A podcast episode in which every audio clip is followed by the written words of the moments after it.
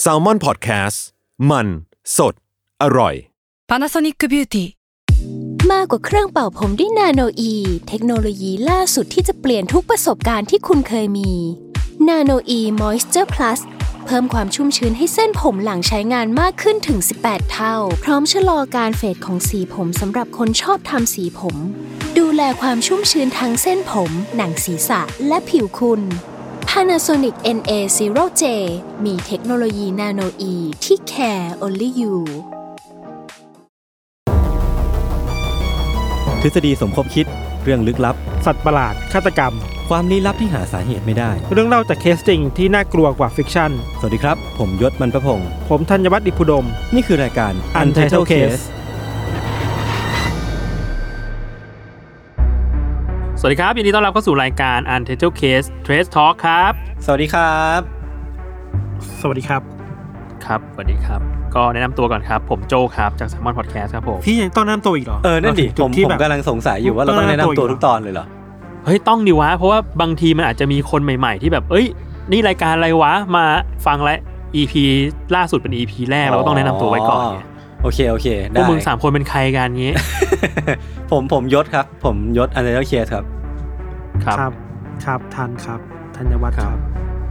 ดีครับ หิวข้าวไหมครับ คุณทันหิวคือว่าแหละคือว่าคือพี่ปูมาเพื่อสิ่งนี้แหละพี่ไม่ต้องการอะไรหรอกผมรู้ผมพี่มาสิ่งนี้แหละพี่ไม่ต้องการแนะนำตัวไม่มีฟังก์ชันนี้หรอกผมคิดในใจแล้วคุณเอโดอนว่าอะกลับไม่ไปได้แล้วทำอะไรเลยก็คือ ก็คือกลับไปที่เมื่อกี้พี่ที่พี่โจบอกว่าคนสมมุติมีคนฟังมาใหม่เขาก็ปิดไปแล้ว แบบเมื่อไหร่พวกมึงจะเข้าเรื่อง นานที่หายนาทีกว่าแล้วเอาโอเค รายการนี้ก็เป็นรายการมาพูดเรื่องเล่าเรื่องลี้ลับประจำสัปดาห์กันเนาะครับซึ่งสัปดาห์เนี้ย พี่อะพบว่ามันเป็นสัปดาห์แห่งคดีแปลกๆเลยเว้ยแม่งมีเยอะมากเลยอ่าเล่าได้หลายเรื่องมากเลยอะไหนๆก็ไหนๆแหละพี่โจเปิดก่อนเลย เอ้ยผมได้ผมผมผมขอเรื่องหนึ่งก่อนได้ปะเอาเลยวะไม่ได้เว้ยไม่ได้เว้ยพี่พี่มีสามเรื่องเดี๋ยวพี่ต้องมาสับวางกันเออมาพี่ก่อนเลย คดีแรกฮะอันนี้เกิดขึ้นที่ฮิโรชิมาประเทศญี่ปุ่นครับ เรื่องของเรื่องคือตอนเช้าตรู่ของวันหนึ่งอะครับ มันมีคนโทรศัพท์เข้าไปที่เบอร์ฉุกเฉินของญี่ปุ่น เบอร์หนึ่งหนึ่งเก้าซึ่งปกติแล้วเขาจะเอาไว้โทรเมื่อมีไฟไหม้อยากจะไว้เรียกรถดับเพลิง หรือว่าเรียกรถพยาบาลฉุกเฉินของญี่ปุ่นอะอืมทีเนี้ย เจ้าหน้าที่อะก็รับสายนี้ ปรากฏว่าคนที่โทรมาเป็นหญิงชราคนหนึ่งครับ โทรมาแจ้งเหตุรบกวน คือเหตุรบกวนที่โทรมาก็คือ เธอบอกว่า เธอไม่รู้จะทำยังไงกับกลิ่นศพของลูกชายเธอดีไอ้เชี้ยคนนี้คือข้ามสเต็ปไปแล้วนะไอ้เหี้ยเดี๋ยวก่อนแล้วเจ้าหน้าที่ เจ้าหน้าที่ก็แบบ เดี๋ยวนะ คือปัญหาไม่ได้อยู่ที่กลิ่นเว้ยปัญหาอยู่ที่คำว่าศพเออเออเออเออ เออเออเออเออเขาก็เลยลุดหน้าไปที่บ้านหลังนั้น ก็ไปเจอว่าเป็นอพาร์ตเมนต์อยู่แห่งหนึ่งพอเข้าไปเปิดเข้าไปในห้องก็เจอร่างของลูกชายเนี่ยนอนอยู่ในห้องนอน เสียชีวิตแล้ว อืม แล้วก็สภาพก็ก็เหมือนคนนอนแหละ แต่ว่ามีบาดแผลฉีกแขนฉีกขาดหลายแห่งอยู่บริเวณคอ ครับ ซึ่ง มันก็งงมากเลยว่าทำไมทำไมคุณแม่เพิ่งแจ้งตอนนี้ หรือว่าแล้วคุณแม่จะเป็นคนทำเหรอ หรือถ้าคุณแม่เป็นคนฆาตกรรมลูกชาย แล้วจะโทรมาเองทำไมนึกออกปะคอมมอนเซใช่นต์อะเอออีกอย่างที่น่าสงสัยคือเขาไม่ได้ตั้งใจจะแจ้งว่าเจอศพด้วยนะเขาเขาแจ้งว่ามันมันกลิ่นอะ มันเรื่องกลิ่นอะ คือคือไม่ใช่แบบ ไม่ใช่เพราะเจอศพเลยโทรแจ้งด้วยนะคือแบบโอ้โห ใช่ อืมด้วยคอมมอนเซนต์แบบนี้เจ้าหน้าที่ก็เลยคิดว่าตัวคุณลูกชายเนี่ยน่าจะเสียชีวิตจากอุบัติเหตุหรืออาการป่วยมากกว่าครับ เจ้าหน้าที่ก็เลยแจ้งข้อหาคุณแม่ แต่ว่าไม่ได้แจ้งหาฆาตกรรม แต่แจ้งเรื่อง ไม่แจ้งตายในเวลาที่กำหนด แล้วก็อ่าปล่อยปละละเลยเรื่องการแจ้งตายโอเคมันโอเคมันเคยมีเคสแบบนี้นะพี่โจสักประมาณสองปีที่แล้ว ถ้าจำไม่ผิดนะที่ญี่ปุ่นนะมคือออืมมีเหตุกับว่าเพื่อนบ้านพบว่าคนข้างๆห้องอะซ่อนอืมศพเอาไว้ในบ้านนานมาก อืมเป็นอ่าสิบสิบปีจำเวลาแม้แต่ซ่อนจำได้ว่าซ่อนไว้นานมากๆเว้ยอือฮึแล้วอ่าฮะเรื่องราวคือว่าเหมือนคนที่บ้านอะ ไม่กล้าทิ้งศพอะ อืมอ่า เพราะกลัวเพราะกลัวว่าถ้าทิ้งไปอะ จะไม่ได้รับสิทธิ์ที่อยู่ในคอนโดนั้นอีกต่อไปแล้วอะอ๋อนึกออกอ๋อคือเป็นเจ้าของชื่อชื่อ ชื่อของเจ้าของห้องที่ตายเป็นเจ้าของบ้านนี้ด้วยซ้ำอะอืมเพราะฉะนั้นอ่าถ้าตายไปแล้วเขาจะต้องถูกไล่ที่ออกจากแฟลตละของรัฐบาลแห่งนี้อะไรเงี้ยอืมอ๋อก็แบบเออชี่ญี่ปุ่นมันมีเรื่องแนวแนวๆนี้เยอะอะซึ่งอันเนี้ยก็ไปหามาเพิ่มเติมด้วย พี่อะไปเจออีกอีกอันหนึ่งเป็นเรื่องแนวแนวๆเนี้ยเกิดขึ้นเมื่อปลายปีที่แล้ว คล้ายๆกัน คือคราวเนี้ยมีคนงานคนหนึ่งอะเขาโทรไปแจ้งเจ้าหน้าที่ตำรวจ ว่าปกติจะมีชายแก่คนหนึ่งอะออกมาเดินแถวๆเนี้ยอยู่ แต่ว่าเขาไม่เห็นชายแก่คนเนี้ยประมาณสองสามปีแล้วอืมเออ ก็เลยโทรไปอยากให้เจ้าหน้าที่ไปไปเช็คหน่อยว่า คุณชายแก่คนนี้เขาเป็นยังไงบ้าง ก็ค้นไปค้นมาก็ไปเจอกับลูกชายเว้ยแล้วก็พอไปเจอลูกชายก็เลยเข้าไปค้นที่อพาร์ตเมนต์คอนโดมิเนียมของลูกชายกับชายแก่คนเนี้ยก็ปรากฏว่าไปเจอศพชายแก่คนเนี้ย โดนหั่นอยู่อยู่ในช่องว่างใต้ฝ้าเพดาน โอ้โหอ่าซึ่งอันเนี้ยเจ้าหน้าที่ก็เลยพาไปลูกลูกชายเขาไปสอบสวน ก็ได้ความว่าจริง ๆ คุณพ่อเสียชีวิตไปหลายปีแล้วอืมแต่ว่าด้วยความกลัวของลูกชายอะ คือลูกชายกลัวว่าถ้าไปแจ้งตายอะเขาจะโดนมองว่าเป็นผู้ต้องสงสัย อืมอ่าก็จริงเพราะว่าเป็นคนแรกที่พบศพอะไรอย่างงี้ป่ะ ใช่ ก็เลยตัดสินใจแบบเก็บร่างพ่อไว้ แล้วก็อยู่ในคอนโดนี้ไปแบบเนียนๆไปเรื่อยอืมอืมอืมๆ เออจนกระทั่งช่วงปี 2019เนี่ยปรากฏว่าเจ้าของคอนโดเขาอยากจะขายคอนโดทิ้งอืมก็มีการมาแบบตรวจสอบสภาพทรัพย์สินในคอนโดอะไรอย่างเงี้ยลูกชายก็เลยต้องหาที่ซ่อนศพพ่อแหละก็มองว่าเอ้ยถ้างั้นก็ไปซ่อนในเนี้ยแหละ ตรงแบบช่องว่างเหนือเหนือฝ้าเพดานเนี่ยก็ปรากฏว่าใส่ไม่พอดีก็เลยต้องหั่นโอ้โหเออ แล้วก็จบลงที่คุณลูกชายถูกจับก็หาทอดทิ้งศพแล้วก็หั่นศพด้วย อืมอืมอืม เออซึ่งเมื่อกี้ทันพูดออกมา พี่เลยแบบมันมีเหตุหนึ่งด้วยเหมือนกันเว้ยคือนอกจากเรื่องของความกลัวว่าแบบถ้าแจ้งแล้วกลัวจะกลายเป็นผู้ต้องสงสัยหรืออะไรเงี้ยอืมมันมีอันหนึงคือที่ญี่ปุ่นเขามีกฎหมายให้ให้เงินบำนาญอะอ่าอ่าอ่ามเออ แล้วมันมีข่าวเหมือนกันว่าเขาไม่แจ้งตาย เพราะว่ากินเงินบำนาญต่อไปอะ อืม อืมใช่ เออ เพราะเพราะว่า เพราะว่าปัจจัยหนึ่งคือค่าครองชีพมันสูงมากๆอะ ค่าบ้านด้วยซ้ำบางทีบางคนที่แบบว่าไม่กล้าแจ้งว่าเจ้าของห้องตายแล้วเขากลัวแบบว่าต้องไปหาที่บ้านหาบ้านใหม่แล้วแบบไม่มีเงินเช่าแล้วอะอืมอืมอืมมันก็ปัญหาเชิงเศรษฐกิจด้วยเหมือนกันนะอืมอืมก็เลยแบบเหมือนเคยอ่านข่าวเหมือนกันทันว่าแบบมันมีปัญหาเนี้ยค่อนข้างเยอะ แล้วเขาก็เลยเริ่มมีการตรวจสอบผู้สูงอายุอะในประเทศว่ายังอยู่ดีอยู่ไหมนะ คือต้องเริ่มแบบต้องเริ่มเชิงลุกแล้วคือไปหว่านตรวจว่าแบบอ่า ตายหรือยังยังยังอยู่ดีใช่ไหมไอ้ที่เงินบำนาญที่ให้มาเนี่ยคือ ไม่ใช่ว่าแบบเสียชีวิตไปแล้วนะอืมอ่าปัญหาแบบนี้มันมันเวรี่ญี่ปุ่นมากเลยอะใช่ แต่ว่าที่ที่ผมเคยเล่าในหนังสืออะพี่พี่ทันพี่โจมันมันก็จะคล้าย ๆ กับเรื่องนี้แหละ คือตอนตอนสุดท้ายเลยมั้งที่เป็นเรื่องเรื่องโคเคสอะก็คือ อืมเล่าเล่าเลยดีไหมว่าเออหนังสือมันก็ออกมาแล้วอะเนาะคือมันก็จะเป็นเรื่องทำนองนี้แหละของหญิงหญิงสาวคนหนึ่งที่ เธอเสียชีวิตแล้วก็เพื่อนบ้านเป็นคนแจ้งแจ้งข่าว แต่ปรากฏว่าพอพอตำรวจมาที่ที่บ้านของเธอเนี่ยก็เพราะว่านอกจากศพของเธอแล้วเนี่ยก็จะพบศพของสามีเธอที่อยู่ในตู้แช่แข็งด้วย คือมันมันน่ามันก็เป็นเป็นเรื่องที่คนก็ตั้งทฤษฎีไว้เยอะว่ามันเป็นเรื่องของเงินบำนาญหรือว่าเรื่องของสวัสดิการต่างๆ ที่ที่ถ้าเธอไม่แจ้งเสียชีวิตของ ถ้าเธอไม่แจ้งว่าสามีเธอเองเสียชีวิตเนี่ยเธอก็จะได้สิ่งเหล่านี้ต่อไป แล้วก็แบบสามารถอยู่ต่อได้อะไรเงี้ยผมว่ามันก็เป็นเรื่องแบบเรื่องเรื่องพวกนี้แหละ คงหนีไม่พ้นเรื่องพวกนี้เท่าไหร่ อืมอืมเออ ก็เป็น character ของคนญี่ปุ่นมากเลยอะคือแบบอืมมีความอยู่ในเมืองใหญ่ที่โดดเดี่ยวอะแล้วก็มีความคิดเยอะอะไรเงี้ยอืม ครับ อืม ประมาณนี้พี่เรื่องเรื่องแรกของพี่ครับ ครับ อ่าเอ้ยผมผมมีอันนึงครับ ครับผม เป็น เรียกว่าเป็นเป็นข่าวที่ เรียกว่าระทึกดีกว่า อืม คือมันมีวันก่อนเราเห็นข่าว ว่ามันมีนักข่าว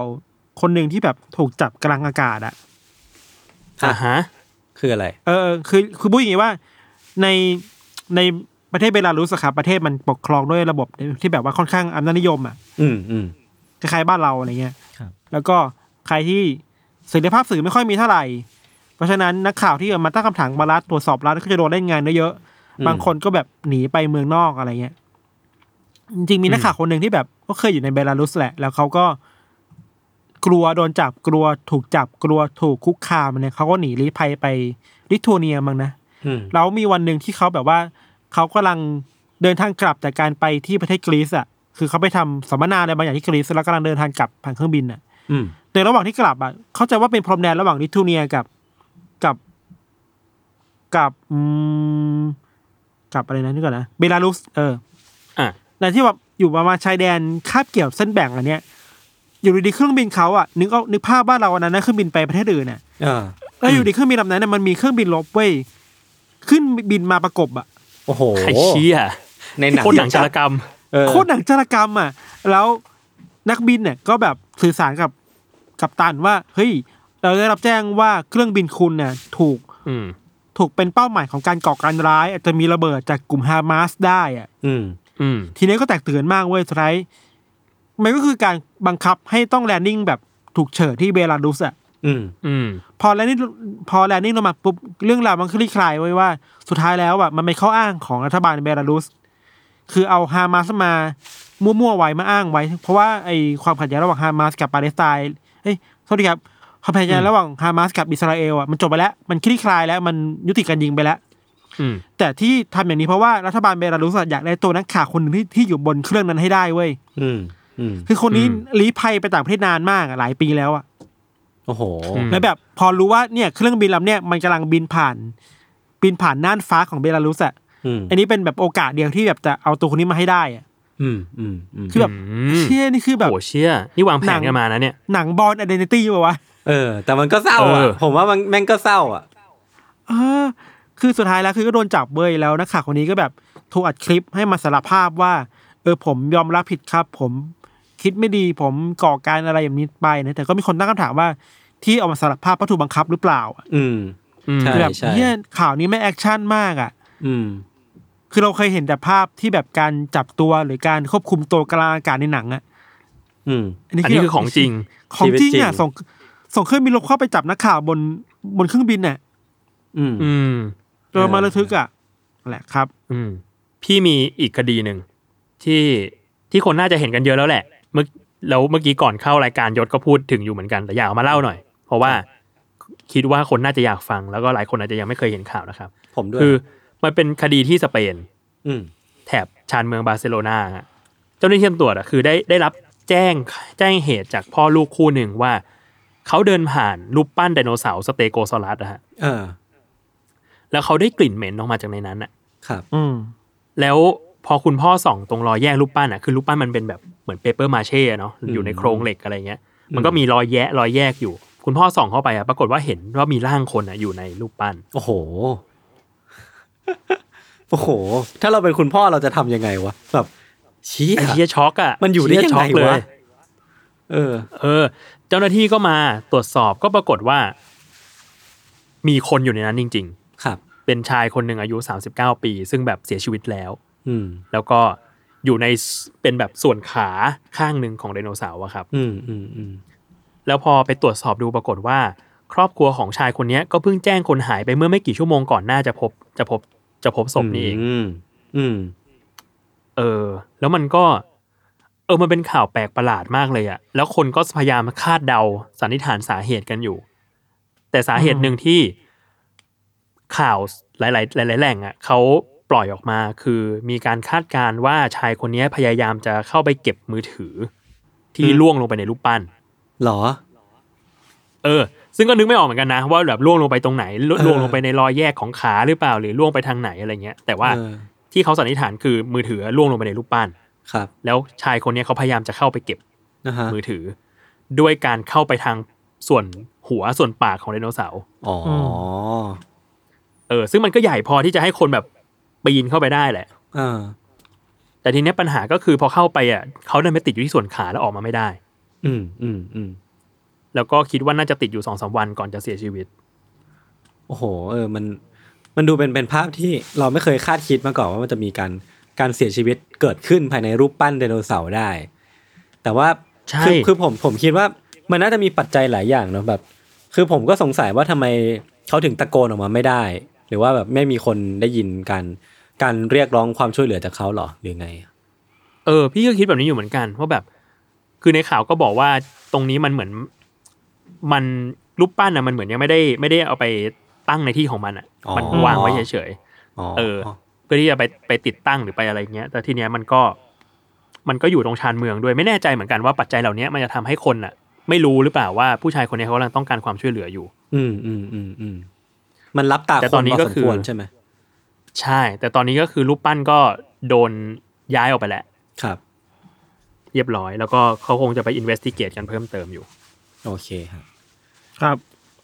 ครับโอเคครับ เดี๋ยวของผมบ้างอะของผมไม่ใช่ข่าว แต่ว่าเป็นเรื่องที่ที่เพิ่งไปเจอมา แล้วก็รู้สึกว่าเออน่าสนใจดีอยากอยากเล่าให้ให้ทุกคนฟังนะครับ คือผมผมไปเจอเรื่องหนึ่งมา มันเป็นเรื่องเกี่ยวกับพิธีกรรมความเชื่อของญี่ปุ่นที่ชื่อว่า อุบาสุเตะก็คือ U B A S U T E นะครับเผื่อไปเสิร์ชต่อ ก็คือแปลตรงตัวว่ามันเป็นการทอดทิ้งหญิงชรา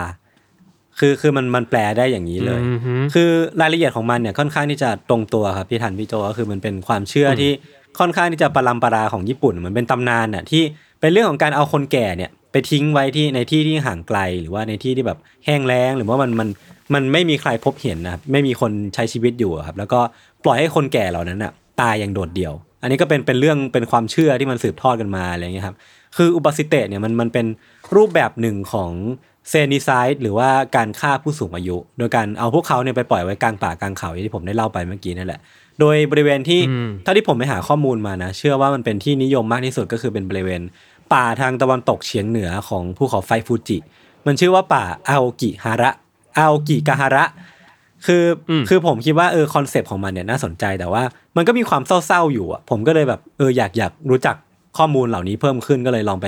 หาข้อมูลเพิ่มเติม ก็พบว่าที่มาของความเชื่ออุบาสุเตะเนี่ยครับมันมันมาจากตำนานโบราณของญี่ปุ่นเนาะแล้วก็เป็นเรื่องที่เล่าต่อกันมาว่ามันมีหญิงชราคนหนึ่งครับที่ถูกลูกชายของตัวเองเนี่ยวัยหนุ่มนะกำลังแบกขึ้นหักแบกขึ้นหลังแล้วก็เดินเข้าป่าไป คือลูกชายเนี่ยหวังว่าจะเอาคุณแม่เนี่ยครับไปปล่อยทิ้งไว้ ซึ่ง เขาก็ทำสำเร็จนะ แต่ว่าระหว่างทางกลับอะตัวลูกชายก็สังเกตว่า มันมีใบไม้อะที่ลอยหลุดหลุดอยู่ตามทางแล้วก็เหมือนเป็นทางให้เขาเดินกลับบ้านได้ง่าย ก็คืออระหว่างทางที่คุณคุณแม่เขาถูกแบกขึ้นมาบนหลังอะ แล้วก็รู้อยู่เต็มอกนะว่าตัวเองจะถูกทิ้งไว้กลางป่า แต่ว่าเธอก็เด็ดใบไม้เอาไว้ให้เป็นร่องรอยให้ลูกลูกชายกลับบ้านได้อย่างสะดวกอะไรเงี้ยมันก็เป็นเรื่องราวที่แบบเชี่ยเป็นที่มาของของอุบาสุเตะที่ผมรู้สึกแม่งแม่งเศร้ากว่าเดิมอีก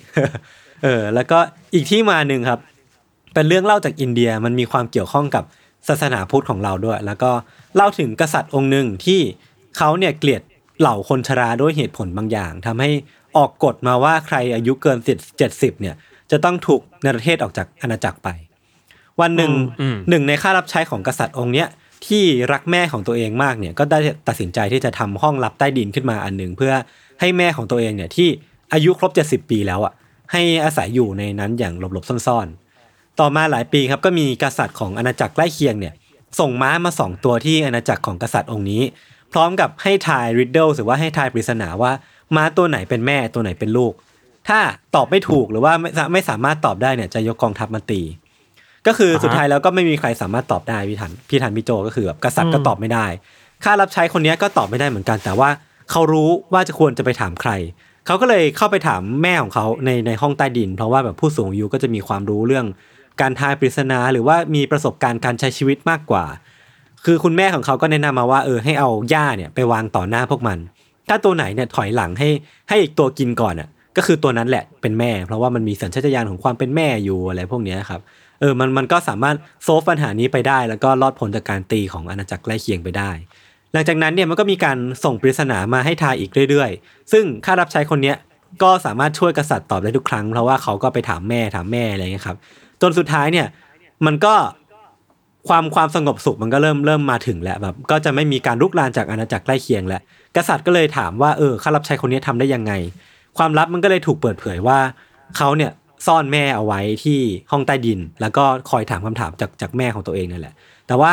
แทนที่ความจริงมันถูกเปิดเผยแล้ว แล้วหญิงชราคนนี้จะถูกเนรเทศอะกษัตริย์ก็กลับเห็นข้อผิดพลาดของกฎที่ตัวเองตั้งเอาไว้ แล้วก็ ยกเลิกมันทิ้งพร้อมกับพร้อมกับหันมาให้เกียรติผู้สูงอายุมากขึ้น แล้วก็เหมือนเป็นแบบเป็นเป็นเป็นนิทานสอนใจประมาณนึงอะว่า คือคนแก่ก็ไม่ได้ไร้ประโยชน์นะคือแบบคนแก่ถึงแม้ว่าจะทำงานไม่ได้หรือว่าแบบไม่มีประโยชน์ในแง่ฟันเฟืองเศรษฐกิจอะแต่ว่ามันเขาก็เขาก็มีประโยชน์ในแง่อื่นอะมันมันมีความแบบความเชื่อมั่นมันมีความผูกพันกันบางอย่าง หรือว่ามีคุณูปการบางอย่างในแง่จิตใจในแง่อะไรต่าง ๆ นานาครับ คือมันมันอืมที่น่าสนใจของอุบาสุเตะเนี่ยคือมันแม้ว่ามันจะไม่มีหลักฐานใดๆที่บ่งชี้ว่าอุบาสุเตะเนี่ยมันเป็นประเพณีที่ถูกปฏิบัติอย่างแพร่หลายจริงนะในอดีตคือแบบไม่ไม่มีใครรู้ว่ามันเคยเคยเป็นมันเป็นการปฏิบัติจริงหรือเปล่า แต่ว่าปัจจุบันเนี้ยเรื่องเล่าเช่นเนี้ยผมผมก็รู้สึกว่าจากซอสที่ไปอ่านมาเขาก็บอกว่าอะมันอาจเป็นส่วนหนึ่งในการปลูกฝังค่านิยมอะครับให้รักแล้วก็เป็นห่วงผู้สูงอายุในญี่ปุ่นอะเพราะว่าจริงๆแล้วผู้สูงอายุในญี่ปุ่นมันเป็นเรื่องแบบ เป็น aging society มากๆอะญี่ปุ่นอะคืออะเป็นเป็นหนึ่งไปหนึ่งในประเทศที่ผู้สูงอายุเยอะที่สุดในโลกหรือว่าอายุยืนที่สุดในโลกอะครับคือแบบผู้หญิงก็อายุยืนที่สุดในโลก ผู้ชายเองก็อายุยืนอันลำดับที่สามของโลกอะไรเงี้ยแล้วก็คือผู้สูงอายุในในญี่ปุ่นก็คือเป็นค่อนข้างเป็นอิชชูที่คนให้ความสำคัญเยอะประมาณหนึ่งผมก็เลยคิดว่าเออเรื่องเรื่องเล่าอย่างอุโบสุเตะเนี่ยมันก็น่าจะเป็นแบบสอดคล้องไปกับความความวัฒนธรรมวัฒนธรรมของญี่ปุ่นที่ต้องการที่จะปลูกฝังด้วยเหมือนกัน อืมครับอืมอืมครับ มันเหมือนว่าประเทศยุคหลังๆ มันเริ่มต้องดีลกับความเป็นเอจจิ้งโซซ i ตี้มากขึ้นแล้วอะเออเออใช่ใช่เออหลายเรื่องที่เราเอามาเล่าวันนี้มันก็เกี่ยวกับเอจจิ้งโซซ i ตี้อยู่เหมือนกันนะแบบอืมเรื่องแบบการดีลกับครอบครัวที่มีผู้สูงอายุอยู่ผู้สูงอายุเสียชีวิต การเสียชีวิตอะไรเงี้ย อืมอืมใช่เลยใช่ซึ่งเราก็เลยเห็นเทรนด์เหล่านี้อยู่แบบในช่วงปีหลังๆเหมือนกัน เคยเห็นอันเนี้ย ไม่แน่ใจว่าเคยเห็นกันเปล่ามันเหมือนแบบ มันมีคอร์สที่สอนวิธีสอนแบบ เอ่อ เรื่องการเตรียมตัวตายอะอ่าเออไม่เคยกาเห็รนพวกแต่ว่าน่าสนใจ มันคือการแบบมันคือพวกการทำทำ mindset เกี่ยวกับการเตรียมตัวว่า เอ้ยเดี๋ยวเดี๋ยวเราจะต้องเสียชีวิตนะ ซึ่งแบบงั้นก็ทุกคนก็ต้องเป็นอย่างนั้นอยู่แล้วอืปะมอืมเอออมแต่ว่าหลาย ๆ คนมันก็อาจจะไม่ได้แบบคิดว่า เอ้ยถ้าเราตายไปแล้วจะเป็นจะเกิดอะไรขึ้นอะไรเงี้ย ซึ่งคอร์สเนี้ยก็นอกจากในเชิงแบบจิตวิทยา หรือสภาพจิตใจในการแบบ เอ้ยเตรียมตัวเพื่อวันหนึ่งเราจะเสียชีวิตแล้วอะมันยังมีพวกเชิงทางกฎหมายด้วยนะ เช่นแบบพวกการทำพินัยกรรมการอะไรเงี้ย ซึ่งมันแบบเอาจริงๆมันสำคัญมาก อืมอืมอืมใช่ใช่แล้วหลายคนใช่นะมักจะลืมกันเรื่องการครัทำบพินัยกรรม อืมหรือว่าช่วงเนี้ยแม่พี่ก็ไปแม่พี่เพิ่งเกษียณปีนี้อืมแล้วก็เป็นคนแอคทีฟมากก็ไปไปกิจกรรมพวกอะไรอะ สอนวิธีการเขียนเหมือนเสริมสร้างอาชีพสำหรับผู้สูงอายุอะอืม ซึ่งเหมือนมันกำลังมีโครงการเหล่านี้มากขึ้นเรื่อยๆ เพราะว่าเขาก็ยังเห็นว่าผู้สูงอายุอะไม่ได้ ไม่ได้ทุพพลภาพอะอืมอืม ไม่ได้เป็นคนทำอะไรไม่ได้อะเพียงใช่แต่ว่าใช่ใช่พอเกษียณปุ๊บแล้วจากคน active active กลายมาเป็นคนที่ต้องนั่งอยู่บ้านเนี้ยมันน่าเสียดายอะมก็เอามประสบการณ์เอาอะไรอย่างเงี้ย ไปทำอย่างอื่น ก็น่าจะได้เหมือนกันนะอะไรอย่างเงี้ยอืมอืมอืมพี่มันมีอีก issue หนึ่งก็คือว่าพอเราคนเราอายุยืนขึ้นอะ คือมันอืมก็มีการตั้งคำถามว่าอายุหกสิบอะมันคืออายุที่ เหมาะสมกับการเกษียณแล้วจริงๆหรอ เพราะว่าสมมุติว่าเราอายุขัยแปดสิบปี เราเกษียณหกสิบนั่นแปลว่าเราต้องมีเงินเงินสำรองสำหรับการอยู่แบบที่ไม่ต้องทำงานอะไรอะโดยเฉพาะในประเทศไทยที่อาจจะไม่ได้มีบำนาญแบบ ไม่ได้มีสวัสดิการรัฐสรัฐสวัสดิการแบบประเทศที่มันเจริญแล้วอะไรเงี้ย คือยิ่งก็ต้องเก็บเงินแบบยี่สิบปี คือมันก็เลยแบบเออมันมันมันอาจจะต้องมานั่งทบทวนใหม่หรือเปล่าว่าแบบหกสิบคือคือเกณฑ์ที่เหมาะสมแล้วหรือเปล่าอะไรเงี้ยครับอืม ยี่สิบปีนี่แม่งโคตรนานเลยนะ จริงจริงจริงยิ่งเรามานึกว่า ตอนนี้อย่างพี่อย่างเงี้ย พี่ทำงานมาประมาณสิบปีอะผมแม่งคือเพิ่งครึ่งทางของชีวิตหลังเกษียณของคนคนหนึ่งเองนะเว้ยเออเออใช่ใช่ใช่เอมันอโคตรนานมากเลยอะมเออ ก็เลยแบบจริง ๆ น่าสนใจกับการแบบเราขยายเวลาเกษียณได้ไหมหรืออะไรอย่างเงี้ยซึ่งก็มีหลาย ๆ อาชีพแล้วเหมือนกันนะที่เห็นแบบเกษียณหกสิบห้าเกษียณเจ็ดสิบอะไรเงี้ยเขาก็เริ่มมีการขยับกันบ้างแล้วเหมือนกันม อย่างอืมอย่างในต่างประเทศอะเราก็เห็นว่า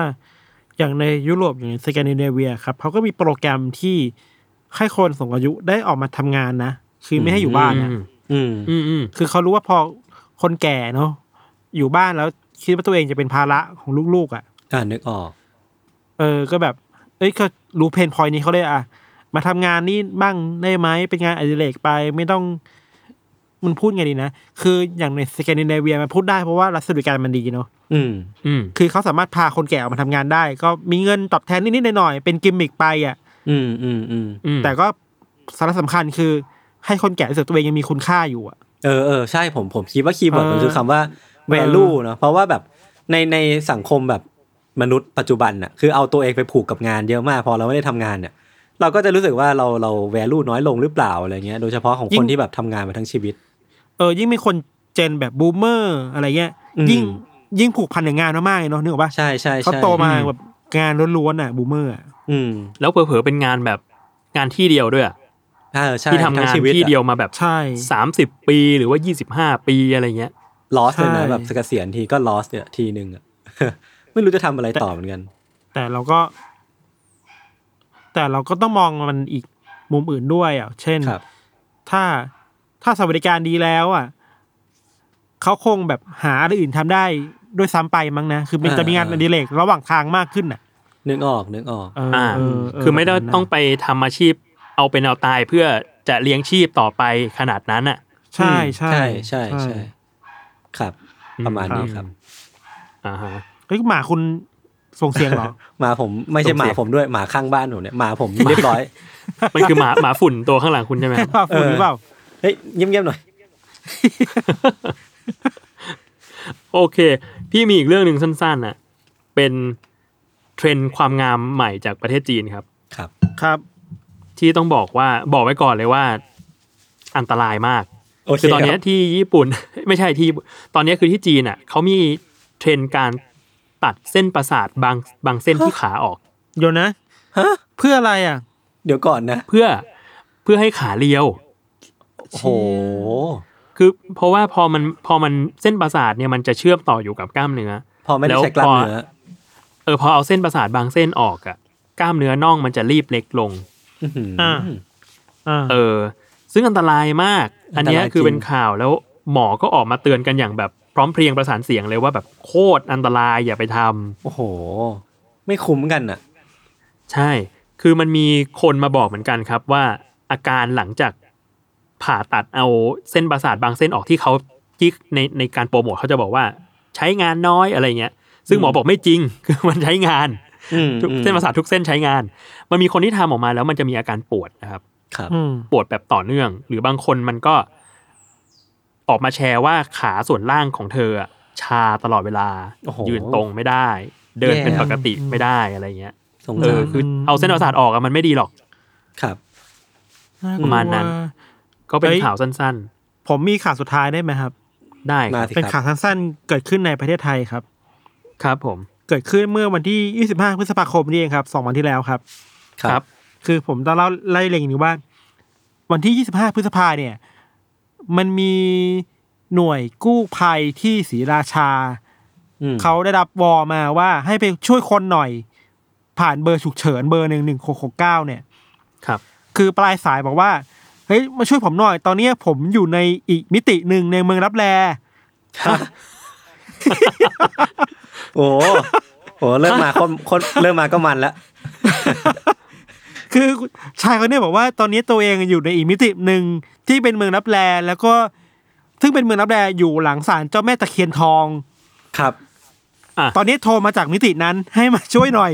ออกไปไม่ได้ตัวนี้กลัวมาก คือผมรอฟังอยู่ในว่าเรื่องนี้จะไปจบลงตรงไหนโทรมาได้ยังไงก่อน ผมสงสัย